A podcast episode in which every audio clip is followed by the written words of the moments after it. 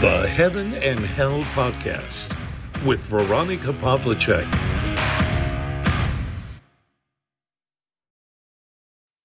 Hallo, ich grüße euch. Nach einer Woche melde ich mich jetzt wieder zurück. Ich bin ganz schön da niedergelegen, muss ich sagen. Und ja, werde euch gleich erzählen, was passiert ist. Nothing big, kein Grund zur Sorge. Aber es ist jetzt etwas geschehen, das ich schon vor über einem Jahr erwartet hätte. Nach den anstrengenden Jahren, die ich meinen Vater betreut habe, nach dem frühen Tod meiner Mutter, ja, war ich mir sicher, dass die Belastungen Spuren hinterlassen und nach dem Tod meines Vaters sich der Zusammenbruch einstellen würde. Ist er aber nicht, sondern das Verantwortungsbewusstsein hat dafür gesorgt, dass das noch immer in den Zellen gespeichert war. Die waren eigentlich noch in Alarmbereitschaft, würde ich aus heutiger Sicht sagen, denn die haben noch nicht ganz daran geglaubt, dass jetzt nichts mehr zu tun ist. Nach Tod des Vaters, Begräbnis, Räumung des Hauses, Verkauf des Hauses und ja, das scheinbar ist es noch nicht ganz angekommen, dass jetzt wirklich die Freiheit da ist und dieses sich hinein entspannen, nichts mehr tun müssen, nicht mehr da sein müssen, nicht mehr ewiger Ansprechpartner sein für Krankenhäuser, Pfleger, Hausärzte und, und, und, Handwerker für alles, was das Haus betrifft. Ich bin ja die einzige Tochter gewesen und ja, ich kann mich erinnern, manche haben mich geradezu ausgelacht und haben gesagt, na ja, dann kommt halt dein Vater ins Heim und fertig. Ein einziges Mal habe ich es angesprochen und da kam ein so großer Widerstand, dass ich wusste, das kann ich ihm nicht antun. Ich habe auch so lange wie möglich versucht, ihm seine Autonomie zu erhalten. Eine Zeit lang, das war eigentlich eine der schlimmsten Zeiten, es sind dann ja mehrmals pro Woche Heimhilfen zu ihm gekommen. Da war aber noch nicht so schlecht beisammen und ja, die haben mich uns überredet, ihm so einen Notfallknopf ans Handgelenk zu geben. Ich war ja in Wien und er war auf dem Land. Und ich habe mir gedacht, okay, für den Notfall, wenn er stürzt, dann kann er zumindest Hilfe holen. Er hat sich sehr dagegen gewehrt, aber dann hat es doch funktioniert und dann ja, begann so eine Albtraumzeit der Fehlalarme.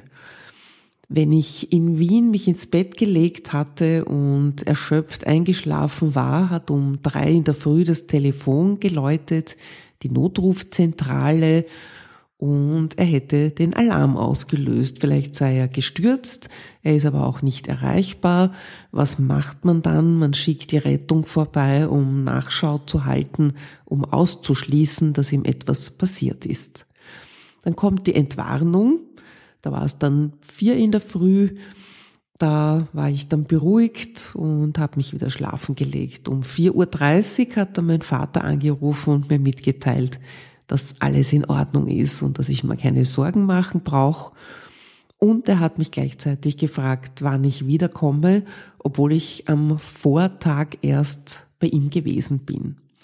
Und das ist nicht nur einmal passiert, sondern immer und immer wieder bis er dann, ja, ein Jahr erst vor seinem Tod zugestimmt hat, dass 24-Stunden-Pfleger ins Haus kommen.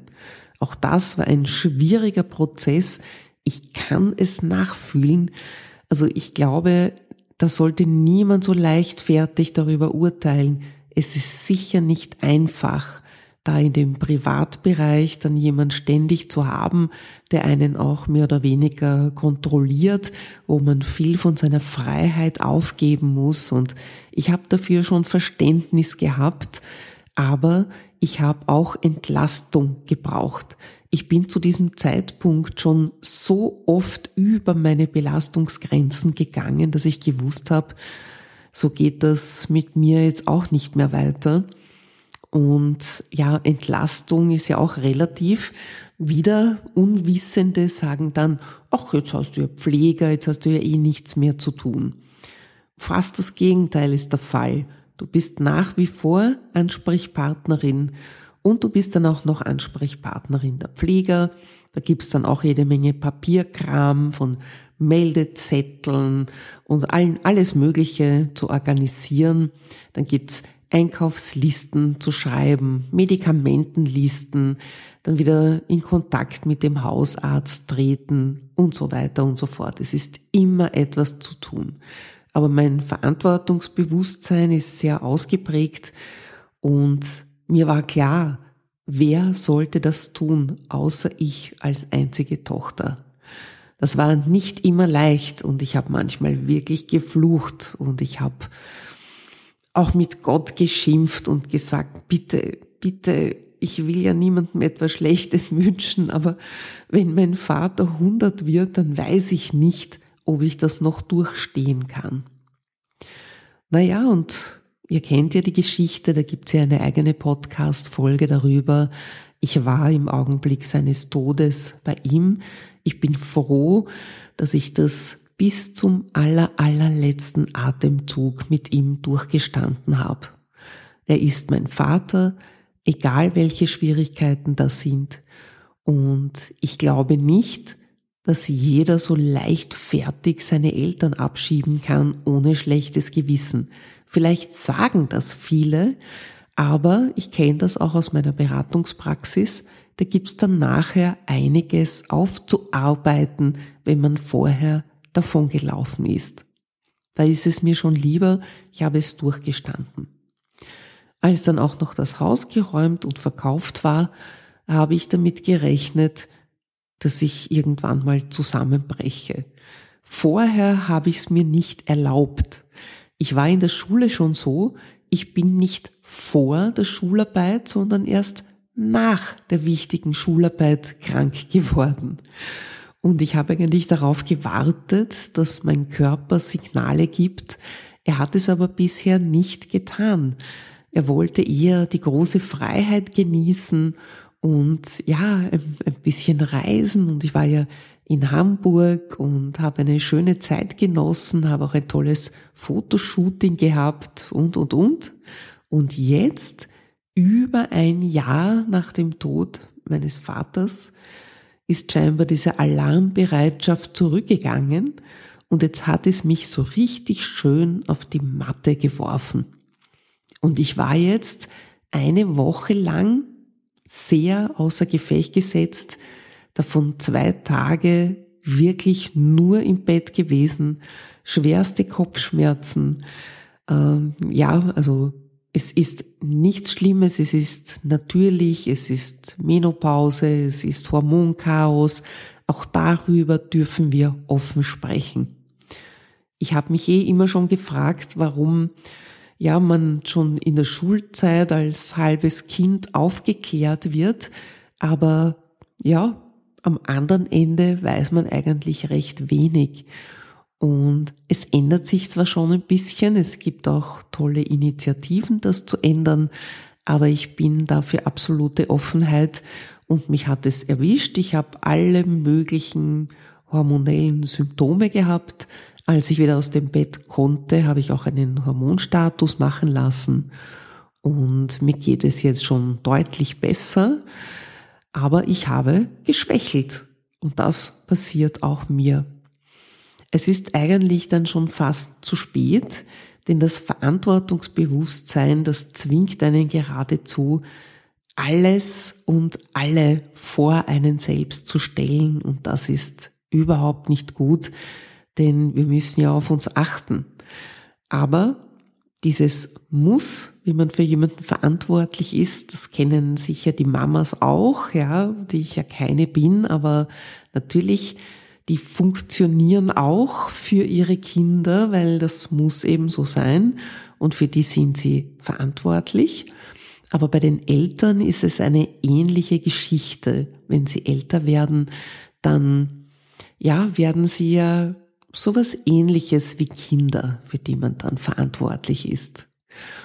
Und ich habe mich wieder gut erholt, ich bin auch wieder hinausgegangen Und es hat mich sehr erstaunt, dass jetzt zeitversetzt doch noch so ein kleiner Zusammenbruch gekommen ist.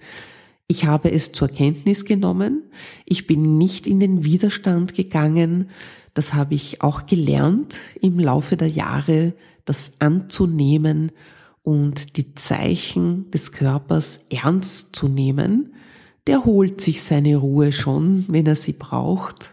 Und ja, dann heißt es stillhalten, gut zu dir sein, Selbstliebe zu praktizieren und zu sagen, du hast so lange funktioniert, über alle Grenzen hinausgehend und hast mir den Dienst nicht versagt. Jetzt bist mal du dran. Und wenn du jetzt mal 14 Stunden schlafen möchtest, dann ist es so. Und so war das bei mir an diesem ersten Tag des Zusammenbruchs. Und ich habe mich gewundert, wie lange ich schlafen konnte. Aber vielleicht war das das Aufholen all dessen, was in den vergangenen Jahren so gewesen ist. Vielleicht auch der Fehlalarme des Schlafmangels, dieses äh, sich zwingen, schnell einzuschlafen, weil man weiß, am nächsten Tag muss man wieder funktionieren und dann ist schon wieder das nächste und die nächsten Listen, die warten und die nächsten Behördenwege. Und es ist ja kein Spaziergang. Also jeder, der schon einmal mit dem Thema Pflege zu tun hatte, weiß ja auch, was alles an Papierkram und Behörden und allem Möglichen zusammen äh, daran hängt und wie viele Einzelschritte da zu tun sind und wie man da auch immer wieder mit Krankenhäusern und Ärzten kommuniziert und ja, da versucht, ruhig und gelassen zu bleiben. Wenn man wenig geschlafen hat und irgendwie krantig ist, dann ist das schwierig, in oft gar nicht so einfachen Situationen die Ruhe zu bewahren. Aber nur so kann man dann wieder etwas erreichen für denjenigen, für den man eben verantwortlich ist. Ich bin froh, dass ich das alles durchgestanden habe und die natürlichen Zeichen der Menopause, das will ich jetzt überhaupt nicht äh, in den Bereich der Krankheit geben, denn das ist ein genauso natürlicher Prozess wie der Beginn der Fruchtbarkeit, so eben auch das Ende. Natürlich gehen einem da viele Gedanken durch den Kopf, auch über das Älterwerden, über das, ja, dass die Familienplanung jetzt gar kein Thema mehr ist, dass das jetzt war mit dem Thema Kinder, dass man jetzt vielleicht alt wird, man ist es aber noch nicht, man soll ja noch so lang arbeiten, man ist nicht mehr jung, aber auch noch nicht alt, man ist in so einer grauen Zone, die Jugend ist vorbei und das Alter ist noch lange nicht hier und es beginnt ein völlig neuer Lebensabschnitt. So versuche ich das derzeit zu betrachten, dass ich wirklich ganz, ganz nett zu mir bin. Und ich habe mir sagen lassen von Frauen, die mit mir auch offen über dieses Thema gesprochen haben, dass nach diesen Chaosphasen dann wieder Phasen von hoher Energie kommen. Und auf die freue ich mich jetzt schon richtig, denn da möchte ich endlich wieder mich mehr um meine Firma kümmern ich habe ja schon damit begonnen. Ich bin ja immer viel zu streng mit mir. Ich habe ja schon viel getan und viel gemacht. Aber ich freue mich jetzt, meine ersten Kunden begrüßen zu dürfen, die alle von meinen Erfahrungen profitieren können. Und wenn dich das anspricht, wenn du glaubst, dass ich dir in irgendeiner Art und Weise weiterhelfen kann, dann melde dich gerne bei mir. Ja, eines meiner Markenzeichen ist eben Klartext. Es hat keinen Sinn, hinter dem Berg zu halten mit irgendetwas. Wir tun uns alle leichter, wenn wir die Dinge klar ansprechen. Wenn du das nicht kannst, dann helfe ich dir beim Übersetzen. Auch das habe ich im Lauf der Zeit gelernt, in mittlerweile über zehn Jahren Beratungstätigkeit auch. Und ja, für mich ist auch das jetzt wieder ein Mosaiksteinchen meiner eigenen Lebenserfahrung, die auch meine Beratungspraxis bereichern darf.